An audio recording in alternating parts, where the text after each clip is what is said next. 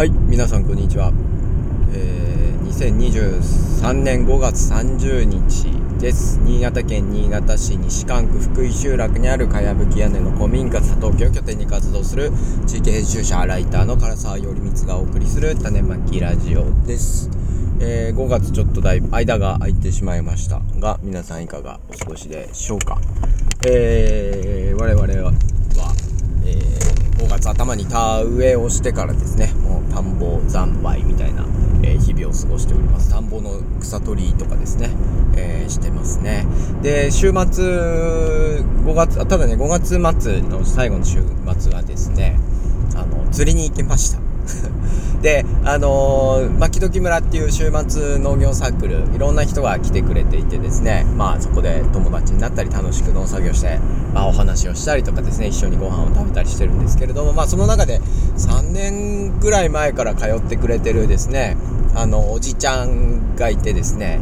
あのー、その方がね、もともとすごい釣りが好きで、趣味が釣りの人なんですけれども、で、私自身あんまり釣りほとんどしたことがなくてしたといっても誰かの釣りについてってなんかちょっとやる程度で自分で道具とか何も持ってないんですけれども今そのあ新潟県の新潟市西館区福井集落というですね福井という地域はですねあの角田山っていう山の麓なんですけれども海までもその山の、えー、峠というかですねまあ今トンネルがあるんですけどトンネルを抜けるともうすぐ海っていうところですね。まあ中学生ぐらいになったら多分自転車で家から海に行けるぐらいの距離で。山もあり海もあり田んぼもありみたいなね。そういうロケーションなんですけれども、まあ、海が近いのに全然ねあの釣りをしたことがなくてまあいつか釣りしたいなとは思ってたんですけれども。釣りってほらなんかいろいろあるじゃないですか。道具まずなんかこうほら竿がいるし巻くやつあるじゃないですか。こうなんていうんだリールっていうのかな。なんだなんていうんですよがいるしそのすごい細い釣り糸があって釣り針がどんなものを用意すればいいか分かんないでしょ重りがあったり餌がうんぬんとかでさなんか揃える道具が多すぎてなんか気軽にできない感じじゃないですか。まあそれでねずっとやりたいやりたいと思いながらもですねあのー手が出てなかったんですけれども、まあ、前から前々からその牧時に村に来てくれてたその釣り好きのねおじちゃんがね、えー、いたのでその方に教えてもらいたいなということでずっと思っててお願いしますお願いしますみたいなことは言っててですねあのいいよいいよって言われてたんですけどもなかなかこう日程を調整する気力が私の中で湧いてこずこう3年ぐらい寝かせてたんですけれどもとうとう、えー、5月最後の週この間の日曜日にですねみんなで5時にあの近くの浜に朝5時に集合して、えー、釣りをするという会をしました。で言ってもねあの私らは道具とか持ってないんでほぼ手ぶらでね朝ごはんだけ持って行ってあのキャンプのアウトドアの椅子を持ってて、まあ、浜辺で、まあ、朝ごはん食べながら釣りすればいいかと思って行っててあの釣り道具とかそのおじちゃんに全部用意していただいてたっていう感じですね。で釣りめっちゃ良かったです。まずね驚いたのが牧時村でこう作業してる時って今8時朝8時集合なんですけれども、まあ、8時でも集まりが悪いというかですね朝早すぎるっていう感じで、え、みんな遅れてくるんですけれどもいや普通のね農作業っていうか野良仕事とご飯の時にはこうみんなダラダラ来るわけですよね。でもね釣り釣りと思ったらなんかね普段はあんまり来ない人とかも来てねいい感じでしたね。まず釣りをしたこと釣りが好きな人が親子で来てあと釣りを今練習してる親子が来たりしてですね、えー、気合を感じたしあと最近あんまり来てなかった親子の方もね子供を連れてきてくれたりしてですね。最高でしたね。なんかすごい釣りみんな釣りしたいというかなんかまあ普段とやっぱり違うこと濃厚じゃなくて狩猟採集じゃない みたいなことをするとあ意外とこういつもとやっぱ空気変えると人が来るんだなっていうのでね。あ企画ってこういうことのために大事なんだっていうのをなんかコミュニティの中で新しい企画をするっていうのはこういうこうちょっと空気の入れ替えみたいなのがあるんだなっていうのをこう勉強になったなっていうのもあるし良かったですね。で釣りやっぱねいろんなね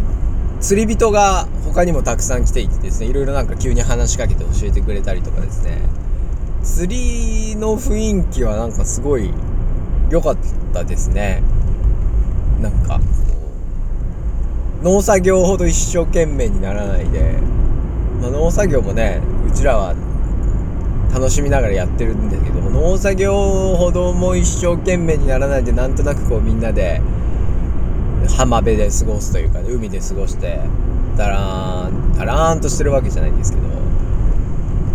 何て言うのかな。すごいアクセスした時間じゃないなんかこうゆったりした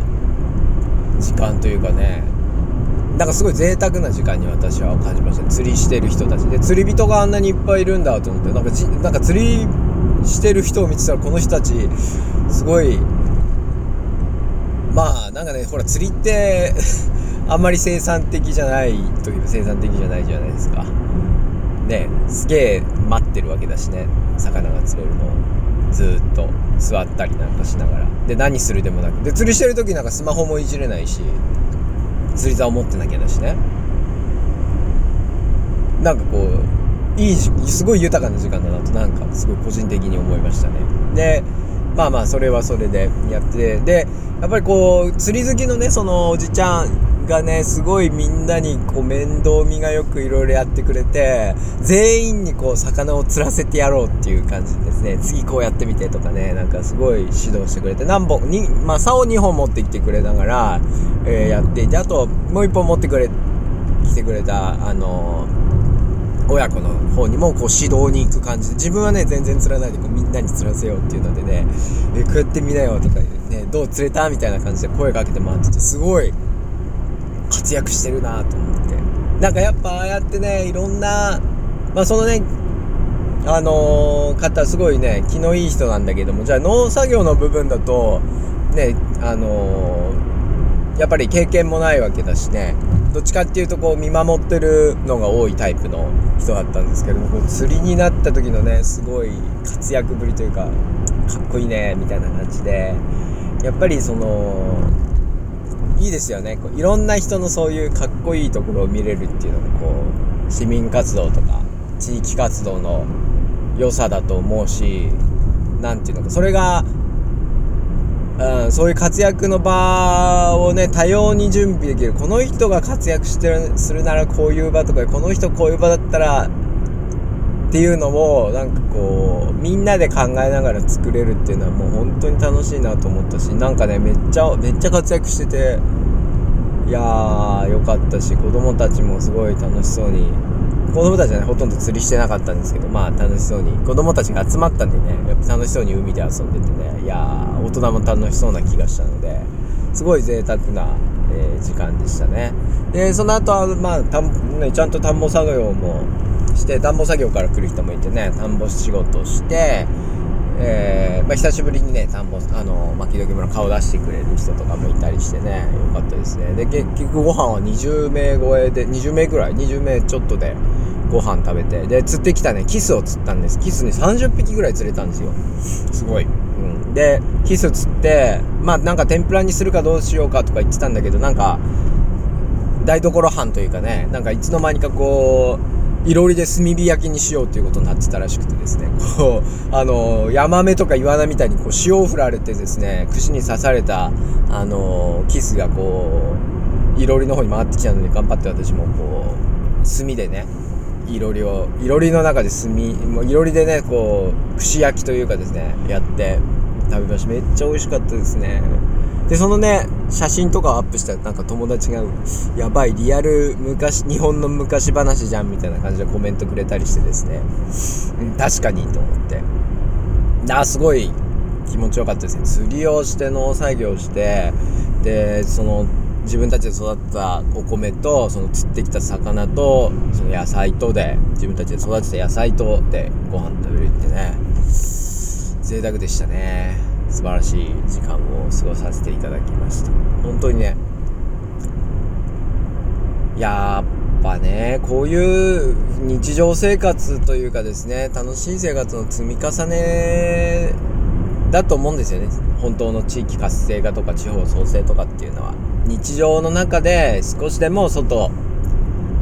の人をとかですね新しい人を取り込みながら自分の暮らしを豊かにすると。その時に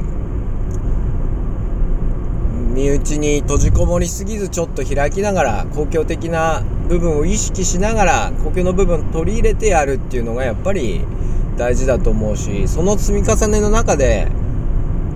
本当は社会とかっていうのはできてるんだろうなと思うとやっぱりこういう足元のコミュニティをいかに大事にするかっていうのはもう本当に考えた方がいいと思うしもう自分の中でもそういうのをなんか地にあっち根ざしてやっていきたいなと思ってます。で あの別に批判するわけじゃないんですけれどもちょうどねそのそんな週末日曜日を過ごした後になんかテレビで地元のニュースがやっててですね、まあ、新潟駅っていうこう再開発が進んでる駅前の都市でねあのアーバンアーバンアーバンアウトドア。なんかとにかく都市でアウトドアを楽しむのが今注目を集めてるとか言ってなんかこうスノーピークのテントとかねあの焚き火台とかを出して新潟駅のこの広場とかで焚き火してなんかこうあの都市住民たちがこう自然に触れてよかったですみたいなことを語ってるね。テレビがあってまあまあそれはそれでいいのかもしれないけど。いや俺は友達に頼んで釣りしてみんなでいろりとかでご飯炊いて田んぼとかもして食ったよみたいな。いう気持ちになりましたね。でしかもそれほぼほぼただというかですね。サービスじゃないわけですよ。そのアーバンキャンプ？アーバンアウトドアみたいになんかわかんないです。参加費がねかかるのかどうかよく分かりませんけれどもそうね。キャンプ体験にさ5000円とか釣りなんとかパッケージに1万円とかさ2万円とか3万円とか払ってやるんじゃなくて単に友達とやればいいじゃんっていうね。感じですよ。それでその都市住民を喜ばせるために1万円2万円3万円のプランを作ってとか富裕層ねそれで田舎体験3万円4万円宿泊何万円とかねそういうプラン作って田舎体験してもらってなんかいいのかなっていうのはやっぱり思いますよね。でそれそうじゃなくて別に高いお金を取りたくてそういう暮らししてんのっていうのが結構こうやっぱり地域おこしとか街づくりの中のこう矛盾としてあるんですよね。私なんかもだからえそれ自分がそういう暮らし方をしたいから移住してきたんじゃないの？みたいな。なそれお客さんにそれを提供したいからやってんのかな？どうなんだろうね。でも田舎というか地域法の良さってそういう友達がいっぱいいて大してお金かけずにいろんなこと遊べるしそうやって遊べる仲間を増やすこと自体がこう田舎の暮らしの楽しいとこだと思うのでなんかねこうよくわからんお客さんをとか年ね集めてもなんかしょうがないのかなみたいな気持ちも思ったという、えー、感じですね。でえー、っとねあでその後あのそう牧時村だからそれでだそうね日曜日私は出なかったんだけどその後にはあのー、かやぶきの古民家でね読書会をしてくれてるこう大学生の人たちが中心になって読書会をしてくれてねいやそれも素晴らしいことですよね。あんなかやぶきの古民家を拠点にさ読書会開いてくれてなんかね私は子供の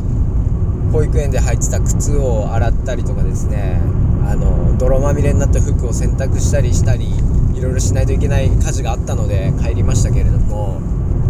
その釣り田んぼご飯作り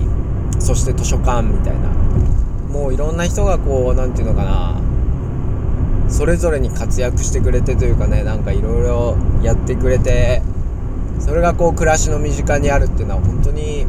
ありがたいことだなと思うし私にとってやっぱりそういうことこそがこう豊かさの一つ指標になっていいと思うのでなんかねそういう週末が過ごせて楽しかったなというふうに思います。でねやっぱりそういう楽しい週末を過ごした後の月曜日とか火曜日はねこうガクンそのギャップにガクンとられてねなんかこうすごい月曜日疲れましたけども。まあまああの、仕事は仕事でね頑張っていきたいと思っています。まあという感じでですねえー、やっぱりこういろんな人が役立つ活躍する場っていうのこそがこういう市民活動地域活動みたいなところにあると思うのでねそういうのを日々普通に日常の中でね取り入れる人が増えてくるといいなというふうに思っているところでございます。はいということで、えー、週末の報告みたいな。俺俺週末充実してたぜみたいなこう自慢げ ただの自慢みたいな収録になっちゃいましたがはいそんな感じでした。聞いてくれてありがとうございました。